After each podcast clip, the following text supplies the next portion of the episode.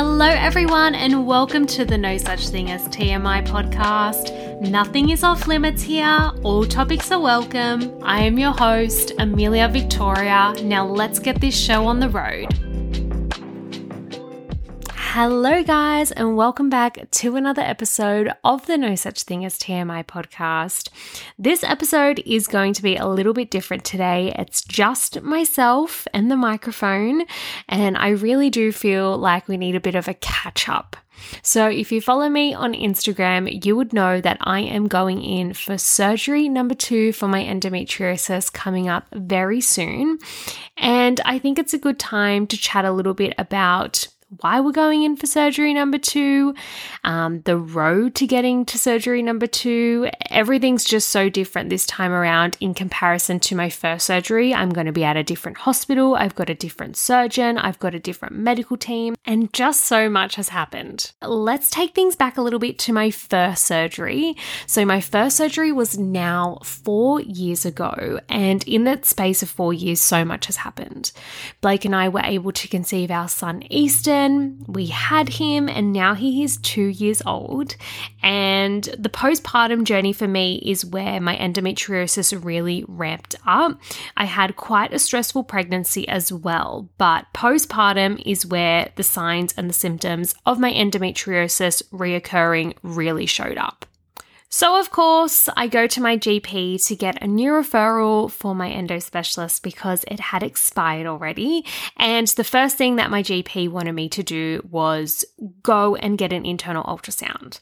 Internal ultrasound did show some red flags again of endometriosis reoccurring, so my ovaries were no longer mobile again. And of course, with the amount of pain that I was in and how frequent that my pain was, that was also another red flag.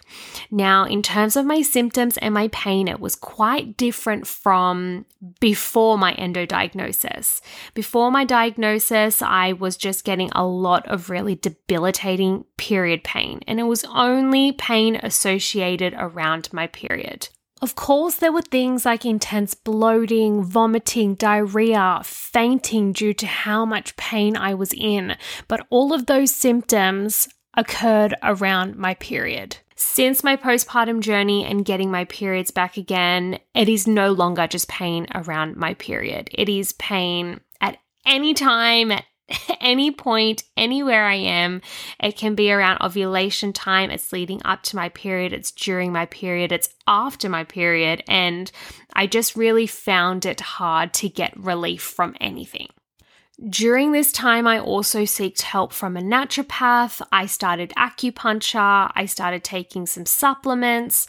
I started to try and do some light exercise like walking, and I've also tried reformer Pilates, which have been great for me. I've really enjoyed trying to exercise again, but I am not able to keep a solid routine like I would like to because my pain does come quite frequently. So in terms of getting relief, I feel like I had exhausted nearly all my options. My medication, my hot water bottle, and I've recently started using a TENS machine as well as doing pelvic floor physio have been my best friends. Something I also became quite mindful of is how regularly I needed to take pain medication and anti-inflammatory medication. It was a lot more regular than I'm used to. I do feel like I was getting to a point where a second surgery was definitely needed. So of course, I go to my endo specialist and try and get some help and see where they think that I'm at and what their recommendations are. And of course, I was expecting them just to say, let's go ahead with surgery number two. You're well and truly showing the signs to be ready for a surgery number two, especially with the symptoms that I was presenting and how frequently that I was presenting them. My symptoms this time around are anything from intense bloating to abdominal, lower back, pelvic, and leg pain. I get pain whilst driving sometimes, as well as the chronic fatigue, the intense painful bowel movements, and even pain after intercourse. Some of the other symptoms that I've noticed is purely just feeling the inflammation in my body, the tightness, the swelling, the heat, the itchiness. You can definitely see it all over my body and as well as on my skin. I've just been losing my quality of life quite quickly. And I think the hardest part about that is trying to parent during these times. I've really struggled lately with parenting because I've just been feeling so ill. Another really concerning symptom that became quite frequent was rectal bleeding, and quite large amounts of rectal bleeding. And that was just completely pushed to the side by my endo specialist, and I was in complete shock. I felt so alone. And of course, they were just rattling off all the things I had already tried. Um, I had sought another opinion from another endo specialist, and even then I was just being pressured into trying the contraceptive pill or trying the Mirena, um, or even pressured to have a second baby. My original endo specialist and some of the new specialists that I was trying to seek second and third opinions from were all very pushy on having a second baby, and a lot of them did not actually want to go ahead with surgery until I had tried for a second baby. So they wanted us to try and conceive first. If I didn't fall pregnant in four months or so, then they were willing to try and do a surgery. Um, and I just wasn't really being heard. My feelings weren't being heard. Of course, I had just gone through a traumatic pregnancy, a very traumatic birth with my son, and the start to parenthood and motherhood for me just wasn't easy. I did suffer a lot with postpartum depression and anxiety as well, and I felt like I was just finding my feet somewhat again. And then to throw a second baby into the mix, I knew it just wasn't the right time for me, and I was constantly being pressured to have a second baby. The pressure to have a second baby by medical professionals was quite a lot to handle at the time, considering everything that Blake and I had just been through with conceiving Easton and bringing Easton into this world. It was just a lot to hear, and I really do believe it's so important that bringing another child into this world needs to be the couple's decision, not the medical professionals. And they definitely shouldn't be denying treatment to those who aren't ready to conceive just yet. And I almost felt like I needed to lie to some of these people and say, oh, we've been trying to conceive already, just so I could be considered for another surgery. Now, let me just clear something up. Having a second baby is definitely something that I want, and I am so excited to try and conceive again in the future. But at the time when all this was happening, and we're going back to March now, we're now in September, so it was quite a few months ago, I just wasn't ready at the time. And I was constantly being pushed and forced to have a second baby. I was being told that my time was running out. I only have until the age of thirty.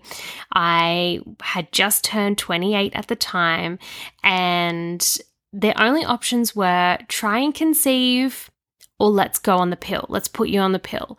And I was being pretty much shoved in the face with all these different pills that I knew weren't going to work for me. I have spoken about my experience with the pill in the past a few times now, and of course, all of these specialists knew my history with the pill because the first thing they ask is your medical history. And for me, the pill just really did not work with my mental health whatsoever. My mental health declined so quickly, and I had tried so many different pills before. So for me, I just knew it wasn't the right thing for me. And I had made a promise to myself years ago that I wasn't going to go on the pill again. Now, in no way am I pill shaming. I understand that the pill for some people is what they need to survive and how they live their day-to-day life. But for me personally, it did not agree with me. We, of course, know that studies have shown as well that the pill does not stop or slow the growth down of endometriosis. It simply masks the symptoms. But the medical field is still really quick to have that as your first option.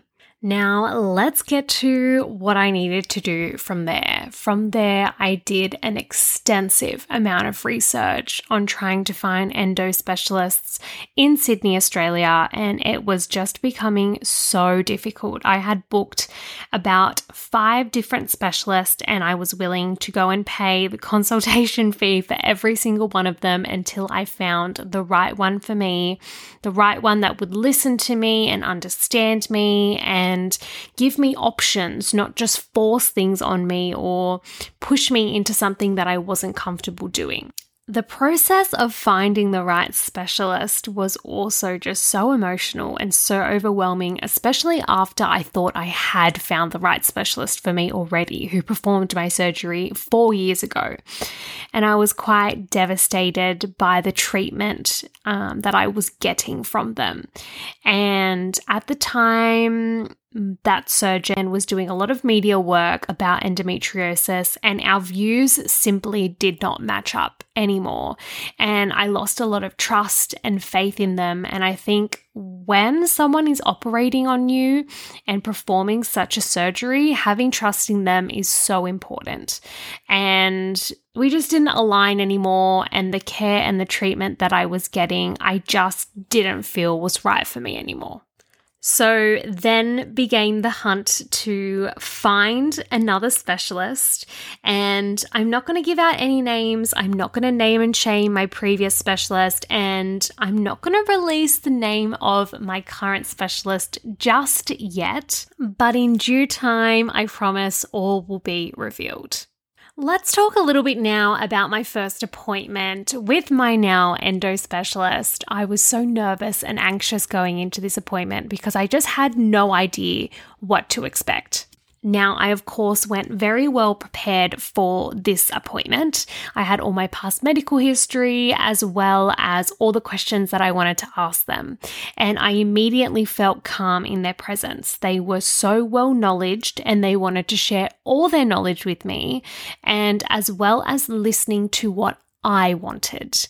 And straight away, they didn't even doubt or flinch about a second surgery, and they already knew by my symptoms and what I was expressing that it was well and truly time for a second surgery, as well as to look a little bit deeper into the bowel because of my rectal bleeding, which is something that I was quite concerned about. I felt so calm knowing that something was finally going to be done and someone was finally going to take me seriously. Now, of course, from here, the next step was seeing a bowel specialist again and undergoing another colonoscopy. This was my second one already.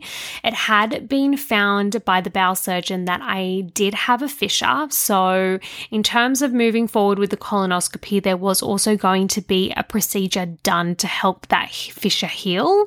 Um, during my colonoscopy, it was found that my fissure had actually already healed. So nothing needed to be done there. It was just a standard colonoscopy, which came back all clear. Unfortunately, a week or so later, I did have large amounts of rectal bleeding again, and it just kind of left me thinking, what is going on with my body? From there, the rectal bleeding just continued to happen, and it wasn't until I had a really, really large, alarming rectal bleed where I ended up in emergency again. I had been in an endo flare for days already, and the bowel surgeon and specialist in the hospital checked me for fissures, and there was nothing there. They also checked me for hemorrhoids. There was nothing there that presented, so it was again unknown as as to why there was so much rectal bleeding happening quite frequently.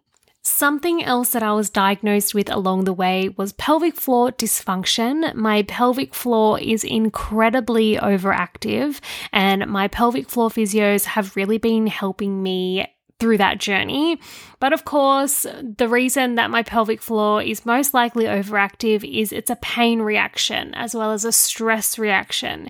So once my body's in pain or it's feeling stressed, my pelvic floor is trying to protect me from that pain, and it's just tensing and tensing more and more each time I flare. And of course, with all this new information, my new surgeon was even more prepared to do this surgery because Organ damage is at risk here. Fertility becomes at risk. And of course, we don't want any more disease spreading, and who knows where it is. You know, tests don't show everything, ultrasounds don't show everything, and it was just time to really get the ball moving. So from there, my surgery was finally booked for the twenty-second of September two thousand twenty-two. I felt so many emotions. I was obviously very excited and grateful to have found such an amazing surgeon. But of course, I was filled with a lot of nerves and anxiety. I know this recovery is going to be so different to my first surgery. This surgery is a lot more invasive and there's so much more happening, and there's a colorectal surgeon involved as well. And look, I'm going to go into so much more detail about what exactly is happening in my surgery and what is found after. I just really want to give you guys the best information and knowledge I can, but I got to go through it first. I got to live it, and I need to recover and heal. But of course, I will always bring you guys along on this journey in hope to help you guys and help you feel less alone. And to wrap up this episode, I just want to say a really big thank you to you all for all the love and support along this journey.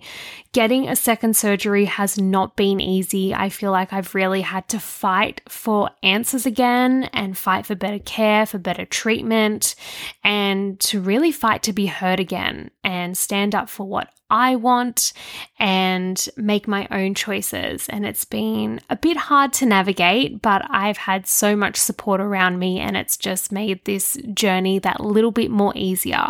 So a big thank you to you all. As always, I am sending you all so much love and support, and I cannot wait to share the preparation, the recovery, and the outcome of this second surgery with you all. Thank you so much for listening to the No Such Thing as T M I podcast, and I will speak to you all in my next episode.